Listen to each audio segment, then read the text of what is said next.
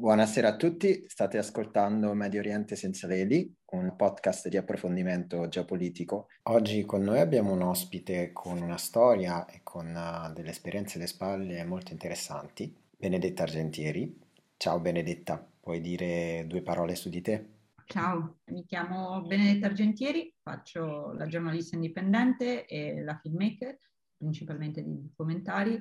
Vado in Iraq e in Siria dal 2014, dove appunto ho coperto tutta la guerra con Daesh scrivo con giornali internazionali e in Italia con The Post Internazionale e il Fatto Quotidiano. Ho fatto due diversi film, tra cui il primo Our War, che è, andato, è stato presentato a Venezia su stranieri che si uniscono alle unità delle protezioni del popolo, YPG, nel nord-est della Siria ho fatto un altro film che si chiama I Am the Revolution che segue tre donne, una in Iraq, una in Siria e in Afghanistan per appunto raccontare la rivoluzione delle donne e appunto questo legame che c'è tra le diverse rivoluzioni e diversi movimenti di donne. E adesso sto, sono in lavorazione di un altro film, è appena uscito in Italia un altro film, uno short doc, un documentario corto che si chiama Blooming in the Desert che racconta la ricostruzione di Raqqa che viene attraverso appunto il movimento delle donne, cioè tre donne che vogliono ricostruire la loro città e il loro futuro. E ho fatto un fumetto che si chiama Io non sono Islam, che racconta la storia di Islam Mitat, che è una donna che è finita nello Stato islamico perché si è sposata con l'uomo sbagliato sostanzialmente. E basta, direi basta. Grazie mille per l'introduzione. Volevo iniziare questa conversazione partendo proprio dal popolo curdo. Ogni volta che si pensa ai curdi si pensa a democrazia, a diritti civili, al femminismo. Cos'è che rende questa etnia così eh, particolare in quello che è un ginepraio di, di fondamentalismi che è eh, il Medio Oriente? I curdi sembrano sempre un'etnia un po' a parte. Innanzitutto la prima domanda è ciò corrisponde alla realtà o è anche un fatto di sapersi vendere bene? E se corrisponde alla realtà, cos'è che rende questo popolo così unico? Allora, prima di tutto eh, dobbiamo pensare ai curdi come non un blocco monolitico, no? ma appunto un popolo che conta quasi 60 milioni di persone, che è il popolo che ha, diciamo così, più popoloso, se si può dire in italiano in questa maniera, senza uno Stato. Perché nel 1919, quando c'è stato l'accordo di Sykes-Picot, in cui i curdi sono stati divisi in quattro stati diversi, perché sì, subito dopo la prima guerra mondiale eh, si è ridisegnata la cartina del Medio Oriente a causa della caduta dell'impero ottomano, sono stati divisi in quattro stati, Iraq, Siria, Turchia e Iran. E la parte più, diciamo così, più grande è rimasta in Turchia, dove oggi contano quasi 20 milioni di persone, e poi tutto il resto divisi. Poi c'è una diaspora molto importante a causa delle forti repressioni. Sta di fatto che tutti questi quattro stati-nazioni hanno cominciato una repressione feroce nei confronti dei curdi, che comunque hanno una propria lingua, la, la propria cultura, c'è tutto, comunque ci sono tutta una serie di tradizioni no? di questo popolo estremamente antico. E eh, negli anni, diciamo così, in realtà il grande cambiamento arriva nel 1978 quando viene fondato il Partito dei Lavoratori Curdo. E, e per la prima volta i curdi, proprio perché per questa guerra di assimilazione che è avvenuta per più di 60 anni nei confronti di questo popolo, si riscopre la kurdità. Che cosa vuol dire essere curdo? No? Il PKK dà il via a comunque all'inizio, soprattutto la sua fondazione, la richiesta di uno Stato che poi viene cambiato appunto per un autogoverno. L'ideologia cambia, sono, c'è un nuovo paradigma nel 2003, ci sono tutta una serie di cambiamenti che insomma in un movimento rivoluzionario che conta più di 40 anni, ma il vero grande lavoro che cosa è proprio dal, da un punto di vista anche culturale e di organizzazione. La vera grande differenza, diciamo così, dei curdi, dei cosiddetti, chiamiamoli così, curdi, è proprio questa cosa qua. Una grande parte sostiene il movimento, il movimento dei curdi, il movimento di liberazione, che poi insomma ha appunto sua, le sue radici politiche fin dal 1978 e con il Rojava in particolare riscopre la ribalta. Perché? Perché comunque il Rojava nel nord-est della Siria è quel, tutto quel territorio che eh, appunto oggi è, governo, è, governato dall'amministrazione autonoma, che ha un'ideologia molto pre- ben precisa, che è il confederalismo democratico, che insomma cerca la convivenza eh, pacifica con tutti i popoli, co- dando un grandissimo risalto al movimento delle donne. Questo pezzo di territorio che oggi conta un terzo della Siria è, è, stato così conquistato dal 2012 dopo una guerra contro lo Stato islamico, prima cominciato un conflitto con il regime di Bashar al-Assad in cui appunto nel 2012 comincia a costituirsi questi tre cantoni che sono Jazire, Kobane e Afrin, che poi diventeranno sette no? nell'arco di eh, nove anni. Che cosa succede? Succede appunto che eh, i curdi diventano la vera grande alternativa democratica di quello che è il conflitto siriano, quello che poi è diventato una guerra civile.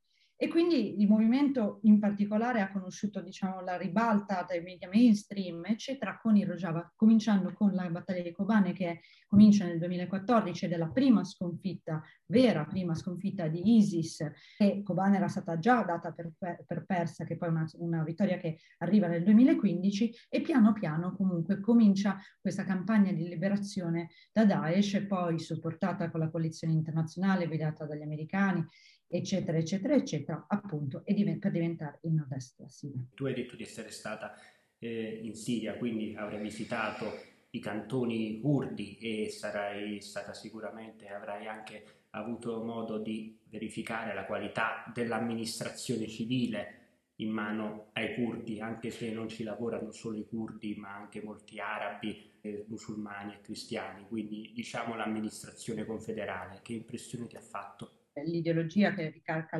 l'amministrazione autonoma del nord-est della Siria è il confederalismo democratico, cioè una, una, democrazia partecipativa per cui comunque la società è divisa tra comine e diciamo così assemblea generale che poi esprimono dei rappresentanti. È evidente che è molto complicato passare da forza rivoluzionaria a forza di governo, no? Come si fa? Ci sono tanti interrogativi, no? Perché nessuno ha una sorta di roadmap di come fare la rivoluzione. Quello che sicuramente sicuramente vuole, si vuole evitare è che, ed è sicuramente cioè, il, l'obiettivo principale, è di evitare eh, e scongiurare in tutte le maniere possibili che eh, la rivoluzione poi prenda una piega come poteva essere quella la rivoluzione cubana o quella russa, no? estremamente autoritaria. E quindi su questo devo dire che si fa molta, molta, molta, molta attenzione. Detto questo, l'amministrazione autonoma appunto è molto larga, adesso comprende, sono addirittura sette cantoni, no? quindi parliamo di 5 milioni di persone con una serie di difficoltà non indifferenti. Prima di tutto c'è un embargo che va e viene, che è stato molto pesante da parte comunque degli stati limitrofi, no? C'è comunque ancora una guerra in corso, quella con la Turchia, perché la Turchia continua ad attaccare c'è il problema del, dello Stato islamico, no? perché nel 2019, il 23 di marzo del 2019, viene dichiarato sconfitto lo Stato islamico perché a Baguz viene preso l'ultimo pezzo di terra, però sta di fatto che l'ideologia rimane, quindi ci sono tutta una serie di zone, noi vediamo, abbiamo visto, eh, almeno vediamo come Daesh, che così viene chiamato, si sta riorganizzando sia in Siria ma soprattutto in Iraq. In Iraq è un grandissimo problema con attacchi, cioè sono, sono veramente molto più,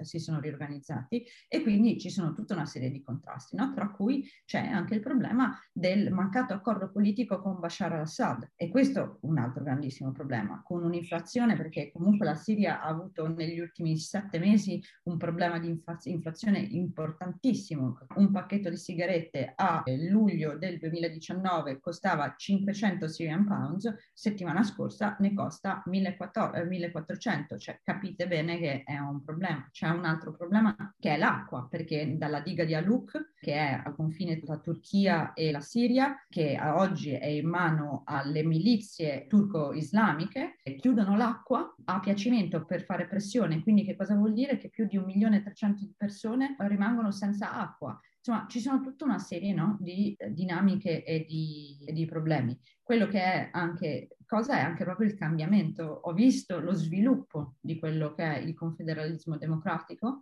L'ideologo è Abdullah Öcalan che dalla prigione ha scritto una serie di libri appunto su quello che cosa vuol dire la vita libera, sulle speranze che lui aveva per il Medio Oriente, sul fatto che non bisogna più eh, chiedere eh, uno Stato, ma appunto cercare di trovare un'armonia con gli stati-nazioni già presenti, però chiedendo l'autonomia un'autonomia federale e soprattutto che garantisca ai curdi i diritti di base, andare a scuola con la propria lingua, non essere cittadini di serie B, non subire violenze e torture, perché queste sono cose che sono andate all'ordine del giorno, ma non solo ai curdi, ma a tutte le minoranze.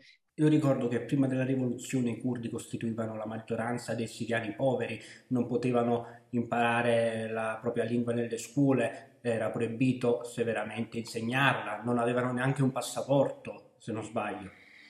Esattamente, esattamente questo, no? E in un tentativo nel 2011 Bashar al-Assad ha garantito la cittadinanza a 100.000 eh, curdi, però voglio dire, quando tu ne hai milioni, capisci che era proprio un contentino per cercare di abbassare quello che era la tensione in realtà cioè, noi dobbiamo ricordare che nel 2004 c'è stato il massacro di Kamishlo in cui dopo una partita di calcio sono stati arrestati e uccise decine di persone. Al regime di Assad, giusto? Al regime di Assad, certo, nel 2004 parliamo ancora del regime di Assad. Come mai? Che era successo? Eh, perché era successo che sostanzialmente si erano incontrati con una squadra di Derazor, se non mi sbaglio, e, e, ci sono cominciate a essere delle tensioni proprio sugli spalti. Da quel momento in poi la polizia è stata estremamente aggressiva, quindi molte persone sono arrivate per cercare di aiutare, no? perché Kamishlo comunque è una città a maggioranza kurda, come tutte le città tranne Talabiad sul confine, no? perché comunque appunto no, in, sempre in, quel, in, quegli accordi dopo la seconda guerra mondiale, cioè di linea dritta, sono state divise proprio anche delle famiglie. Il, massacro di Camiscio è uno dei, dei momenti più importanti per quello che poi avverrà dopo, otto anni dopo. Questi scontri poi si sono sviluppati non solo a Camiscio, ma si sono sparsi a macchia d'olio su tutta la Siria. Volevo chiedere, dopo che c'è stata l'invasione da parte aerea mm. della Turchia e poi con i ribelli filoturchi eh, da parte di terra, cosa è cambiato? Tutto è cambiato, è cambiato tutto. Allora, prima di tutto prima del 2018 Afrin è stata l'unica, praticamente l'unica zona in tutta la Siria che non è stata toccata dalla guerra. E quindi era diventato un porto sicuro per milioni di persone, anche arabe, cioè siriane, che scappavano dalla guerra. Da Homs, da Hama, da Aleppo. E soprattutto è un posto molto significativo perché una parte, si dice, insomma, molto del confederalismo democratico viene sviluppato poi ad Afrin in questa zona in cui appunto, come dicevo, non era mai stata toccata. Nel gennaio del 2018 la Turchia comincia questa operazione che ironicamente la Turchia ha questa maniera di chiamare le sue operazioni in maniere simboliche e in questo Ramo caso si chiama ramoscello di olivo, ramoscello di olivo. abbastanza diciamo così, vabbè, anche perché ad Afrin ci sono migliaia, c'erano migliaia e migliaia di alberi di olivo. Che cosa succede? Nel momento in cui appunto la Turchia comincia ad attaccare ed invade il cantone di Afrin, nella parte più occidentale del confine, perciò proprio a, a, dall'altra parte. Con il beneplacito della Russia. La Russia lì si comportò estremamente male con le forze democratiche siriane, le, FD, le FDS, perché avevano garantito che la Turchia non, non avrebbe eh, invaso Afrin e hanno mandato sì, un paio di unità giusto per farlo vedere ai giornali e poi non appena sono cominciati i bombardamenti se ne sono andati. E quindi sì, con il beneplacito no, del, della Russia, perché comunque la Russia e la Turchia si trovano su fronti opposti in altre parti della Siria. Quindi lì ci sono stati, insomma, appunto dei negoziati tra, due, tra i due stati proprio a discapito poi no, del, dei curdi. E molti dei curdi scappano da casa, giustamente, perché poi quello che eh, succede è che i Cetta, i cosiddetti Cetta, cioè questi miliziani siriani che sono stati addestrati dalla Turchia e che oggi vengono mandati in tutto il mondo, dall'Azerbaigian, la Libia, no? dovunque la Turchia ha degli interessi militari, comincia una, un regno del terrore, un regno del terrore dove le donne vengono rapite, dove tutto viene distrutto, dove non si può più uh, parlare il turco e di fatto diventa una colonia la Turchia. Vengono issate tutte le bandiere turche, cioè si parla turco o arabo e una serie di violenze, di violenze inenarrabili in cui sostanzialmente la popolazione locale viene o fatta fuggire o viene massacrata per fare posto alle famiglie poi di questi miliziani. Io avevo visto un servizio di TRT World, che è un canale eh, di propaganda del, in mano al governo turco, in cui si raccontava che ad Afrin eh, esisteva effettivamente una minoranza yazida, che però secondo questo servizio era perseguitata dalle milizie kurde e con l'invasione finalmente questa repressione era giunta al termine e ora con le milizie filoturche gli yazidi potevano fare ritorno nelle loro case e vivere felicemente. A me risulta che sia accaduto esattamente il contrario. La Turchia dica una roba del genere è veramente, cioè, al di là dello scandaloso, fa capire anche comunque questa continua guerra della propaganda. Pochi giorni fa è uscito questo articolo per ProPublica, che è un giornale americano di giornalismo investigativo, che appunto è riuscito ad ottenere le email tra Mark Zuckerberg e Sheryl Sandberg del fatto che la Turchia voleva oscurare proprio nei giorni di Afrin la pagina dello YPG, perciò l'unità delle protezioni del popolo legata alle forze democratiche siriane, perché continuavano a condividere appunto i massacri civili ad Afrin e Mark Zuckerberg e Sheryl Sandberg hanno detto vabbè per questioni economiche diciamo di sì, no? questa media, questa, questa, guerra di propaganda che la Turchia comunque è anche abbastanza efficace bisogna dire no? E la disinformazione diventa ancora più ironica se teniamo conto che i curdi hanno fatto il possibile per proteggere gli yazidi dai massacri dello Stato islamico. Lo stesso Stato islamico nel 2014 va a Shengal, cioè la casa degli degli yazidi, il posto principale, e fa un genocidio. Rapisce 7.000, almeno 7.000 donne e bambine che le usa come schiave del sesso. Se non sbaglio, moltissimi yazidi che sono sopravvissuti alla strage ce l'hanno fatta perché sono scappati verso le montagne dove sono stati protetti dai guerriglieri del PKK, che se non sbaglio sono curdi eh, di origine turca in maggioranza del PKK in realtà poi non sono maggioranza turca, ma sono poi di tutte e quattro parti del, del, Kurdistan. Il fatto è che appunto mentre i Peshmerga nella notte tra il 3 e il 4 scappano da Shengal sapendo che arriverà l'attacco, ci sono stati sette guerriglieri e c'erano sette persone del PKK che hanno cercato di organizzare la fuga dal, dalla città di Shengal perché è pro- proprio all'inizio della salita di questa unica montagna che c'è in tutta la zona, che è una montagna anche abbastanza alta, migliaia di persone si sono salvate proprio per questo, perché arrivano i guerriglieri del PKK e, e lo YPG e lo YPG, cioè l'unità di protezione del popolo e delle donne, aprono questo corridoio e li fanno scappare all'interno poi del Rojava. Questa è l'unica ragione per cui si sono salvati, altrimenti sarebbero morte centinaia di migliaia di persone. Vendetta, una domanda. Tu riesci ad entrare in Turchia oppure per il lavoro che fai, per la tua... non ti fanno più entrare? No, io dal 2016 che sono sulla lista nera. All'aeroporto a Istanbul non ti danno il visto? No, non è che mi danno il visto, mi arrestano. Rimanendo sulla questione Yazida, ho letto un'intervista molto interessante a Nadia Murad, premio Nobel per la pace, portavoce della comunità Yazide e lei stessa sopravvissuta al massacro della sua famiglia. In questa intervista Nadia Murad elogiava lo Stato di Israele e soprattutto l'idea alla base dello Stato di Israele, cioè l'idea di creare uno stato rifugio per una minoranza per, perseguitata nel mondo e sembrava quasi augurarsi che una soluzione simile potesse essere adottata anche per la sua gente. Tu come considereresti questa proposta, cioè creare nazioni su base etnica e religiosa per proteggere le comunità perseguitate in Medio Oriente? Guarda, io credo che nel 2021 parlare di nuovi stati-nazione sia un po' superato, no? Diciamo che la via del confederalismo democratico aiuta esattamente in questo, perché la creazione di nuovi stati comunque non è vista bene dalla comunità internazionale in generale, no? Poi possiamo entrare o non entrare nella questione palestinese, ma non è solo questo, cioè sono, ci sono tanti popoli no? che cercano e chiedono più autonomia e più di indipendenza la via del confederalismo democratico aiuta esattamente a fare questo, all'interno degli stati-nazioni di creare delle comunità come potrebbero essere i cantoni della Svizzera, no? per cui comunque ogni parte ha la propria, diciamo così, autonomia dalla scuola alla lingua, alla, cioè, e non ci sono più queste repressioni proprio sui diritti umani di base, si ha una possibilità estremamente eh, interessante da vedere proprio anche da un, un punto di vista geopolitico, no?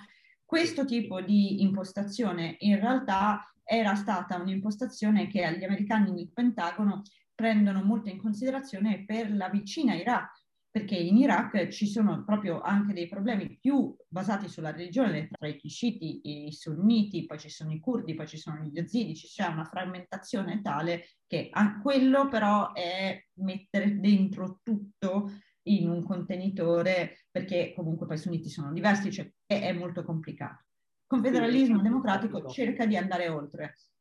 A tal proposito ricordiamo che nel settembre 2017 la giunta locale di Barzani che amministra il Kurdistan iracheno con un certo grado di autonomia rispetto al governo centrale di Baghdad, ha promosso un referendum a favore dell'indipendenza, referendum che ha visto una vittoria schiacciante del sì del 92% dei voti circa. Il governo iracheno però si è rifiutato di riconoscerlo e poche settimane dopo, con il supporto delle milizie filo-iraniane, ha strappato ai peshmerga kurdi l'importantissima città di Kirkuk, a maggioranza kurda. A seguito di quell'umiliante sconfitta, Barzani si è dovuto rimettere dal ruolo di presidente della regione. Tu che opinione ti sei fatta di quella vicenda? Una forzatura politica che Barzani ha fatto in un momento estremamente delicato, diciamo così, per il KDP, perciò per il partito di Barzani. Eh, quello che è successo è che gli americani, e non solo gli americani, gli avevano dato un parere contrario rispetto a fare questo referendum, che sarebbe stata una forzatura molto forte in un momento in cui politicamente l'Iraq era estremamente instabile. La città di Kirkuk che tu hai citato, no? Era una città, è una città, è stata una città, adesso non è più perché sotto il governo, diciamo così, iracheno, estremamente contestata, è contestata da tantissime persone. E perché? Perché ci sono dei grandissimi giacimenti petroliferi ed è una città molto importante da questo punto di vista. Infatti succede che Barzani, nonostante il parere contrario di molti altri anche partiti all'interno del Kurdistan iracheno, che non c'è solo appunto il KDP, ma c'è anche il PUK, ci sono tante altre cose e c'è anche il PKK, nonostante non vada alle elezioni del Kurdistan iracheno, in, tantissimi se ne hanno detto che non bisognava farlo questo referendum e molti civili, persone normali, erano estremamente scettici, però si sono trovati lì davanti a una scelta forzata. È ovvio che se tu chiedi a qualsiasi curdo di voler essere indipendente, a questo punto l'unica risposta è sì, e qua vi diamo il 97%. Però il problema stava proprio che non c'era la base politica, non c'era la possibilità di fare una scelta del genere in, quel momento, anche adesso. Eh, adesso poi come risultato di questo che cosa è successo? È successo che il KDP ha fatto tutta una serie di accordi con la Turchia e di fatto oggi il Bashur, sud del Kurdistan, eh, o Kurdistan iracheno, è militarizzato da una trentina almeno di basi turche. Questo ha creato delle nuove tensioni che sono oggi, che stanno avvenendo appunto in questi, in questi giorni. Erbil è stata bombardata da una serie di milizie che sono appunto legate filo-iraniane proprio per questa ragione qua, che perché stanno cambiando tutti gli assetti politici. C'è un momento di grandissimo cambiamento perché durante la pandemia globale c'è anche tutta questa questione qua. Erbil, ricordiamo, è la capitale del Kurdistan iracheno. Esatto. Insomma, in questi, in questi, mesi è ricominciata, in questi giorni, in questi mesi, è ricominciata l'operazione Eagle Claw, eh, sempre dei turchi, nei confronti delle montagne del Kurdistan iracheno, che è la casa, tra virgolette, del PKK, completamente bombardate e intorno al 15 di febbraio questo attacco a Gare, che è un posto particolare sempre sulle montagne, una prigione di per eh, soldati turchi e polizia turca, che è stata bombardata, completamente presa di mira e sono morti tre, 13 turchi e 15, diciamo così, guerriglieri del PKK. Cioè, era una base turca o kurda? No, era una base di, del PKK ah, dove okay. veniva, la Turchia è riuscita a localizzare, ha fatto questo attacco che comunque poi eh, non è riuscito ad entrare con appunto soldati per occupare perché comunque eh, i guerriglieri so, hanno resistito. L'indomani di questo attacco le milizie sciite hanno prima di tutto aggiunto 10.000 uomini a Sinjar e poi hanno, attac- hanno cominciato ad attaccare il VIL perché questi attacchi contro il PKK sono avvenuti solo e solamente grazie al benestare di Barzani. È stato un nuovo avvertimento politico per Barzani. Comunque, insomma, il KDP in questo momento è in cerca di consenso, in Iraq ci sono grandi cambiamenti in vista, Quest'anno ci sono le elezioni per il governo centrale di Baghdad, eh, l'Iran comunque che ormai ha un piede molto stabile, soprattutto nel sud dell'Iraq, a maggioranza sciita, ha moltissimi interessi. C'è appunto la ricostituzione di Daesh nella provincia di Anbar, nella parte più desertica del paese, e poi c'è Sinjar Shengal, che è in questo momento in mano militarmente a tutta una serie di attori sul terreno dove cioè, il PKK si è ritirato lo scorso anno dopo un accordo proprio per prevenire degli attacchi della Turchia, ma la Turchia continua ad attaccare perché nel frattempo si sono costituite le Yebeshe, cioè le unità di protezione di Schengen, esattamente quello che Barzani non voleva che succedesse. E la Turchia prende questo come scusa per attaccare di nuovo quest'area perché comunque Erdogan l'ha detto più volte, non solo Erdogan, il loro sogno è per il centenario della Costituzione della Turchia di riprendersi tutta una serie, una parte che sulla mappa fino alla Prima Guerra Mondiale era sotto l'impero ottomano, che va da Mosul, passa per Schengen, tutta la parte del Rojava e sotto il loro controllo. Se ne parla poco, ma esiste anche un Kurdistan iraniano che i kurdi chiamano Rojava. Quest'area si trova al confine con l'Iraq e comprende pezzi di varie regioni dell'Iran, tra cui Mabad, in cui dopo la seconda guerra mondiale ci fu il primo tentativo dei curdi di creare uno Stato indipendente con la creazione della eh, effimera Repubblica di Mabad, che venne subito soppressa perché non ottenne praticamente nessun riconoscimento internazionale dai paesi occidentali.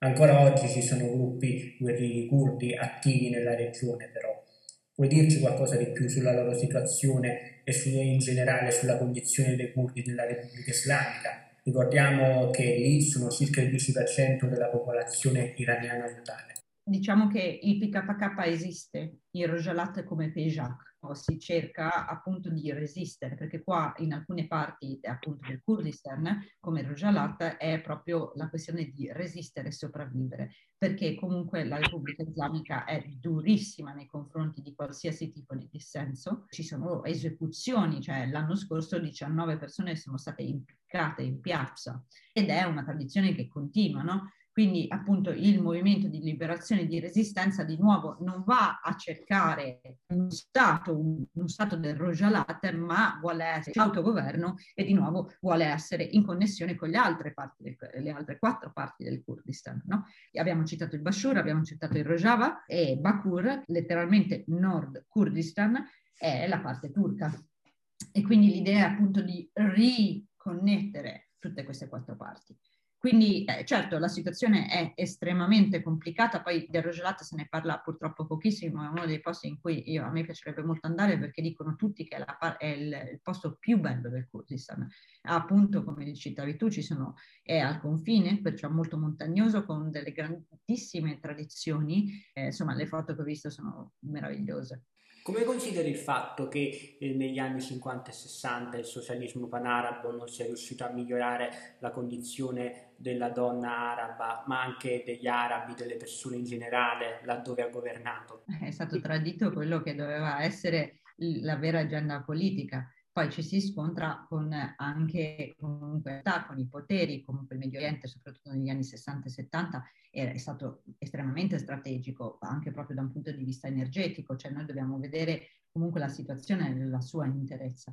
Detto questo, eh, eh, non posso giudicarlo a, che in questa maniera, perché comunque per dire, no, durante, parliamo della Siria, durante il eh, primo regime di, Bashar, di Hafez al-Assad, in cui sulla carta le donne avevano no, le, possibilità e, e, delle possibilità e dei diritti di lavorare, di fare, però poi di fatto la costruzione società, della società eh, comunque costringeva comunque ad avere un ruolo di serie B nelle scuole di Assad, le bambine viene insegnato a cucire, a stare in cucina, a preparare la casa.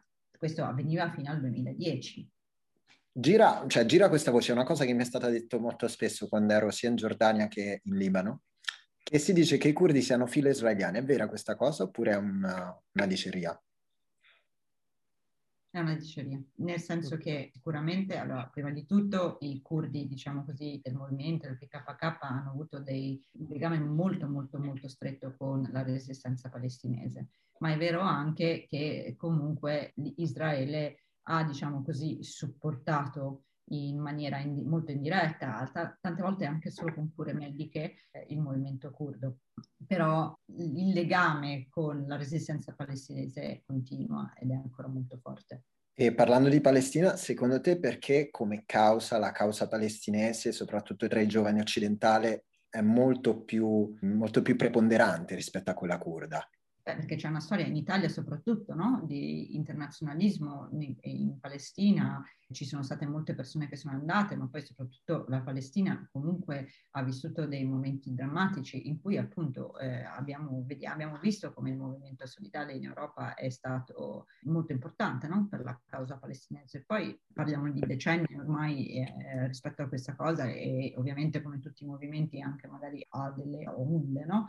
È preponderante anche perché comunque diciamo che eh, prima del Rojava i curdi eh, erano abbastanza stati accantonati se non per alcune cose, cioè, ricordiamoci quando nel 99 Abdullah Öcalan viene sbattuto fuori dalla Siria sotto la pressione della Turchia, comincia questo viaggio per l'Europa, da cui viene anche in Italia, dove dopo che è stato sbattuto fuori anche dall'Italia gli viene dato la l'asilo politico, diciamo così, da parte dell'Italia dallo Stato italiano, ma poi anche la cittadinanza onoraria in tanti, in tanti paesi, in tante province, eccetera, sia dovuto andare poi in Grecia, poi è finito in Kenya dove poi è stato arrestato. Quindi era proprio, sono state cose molto diverse.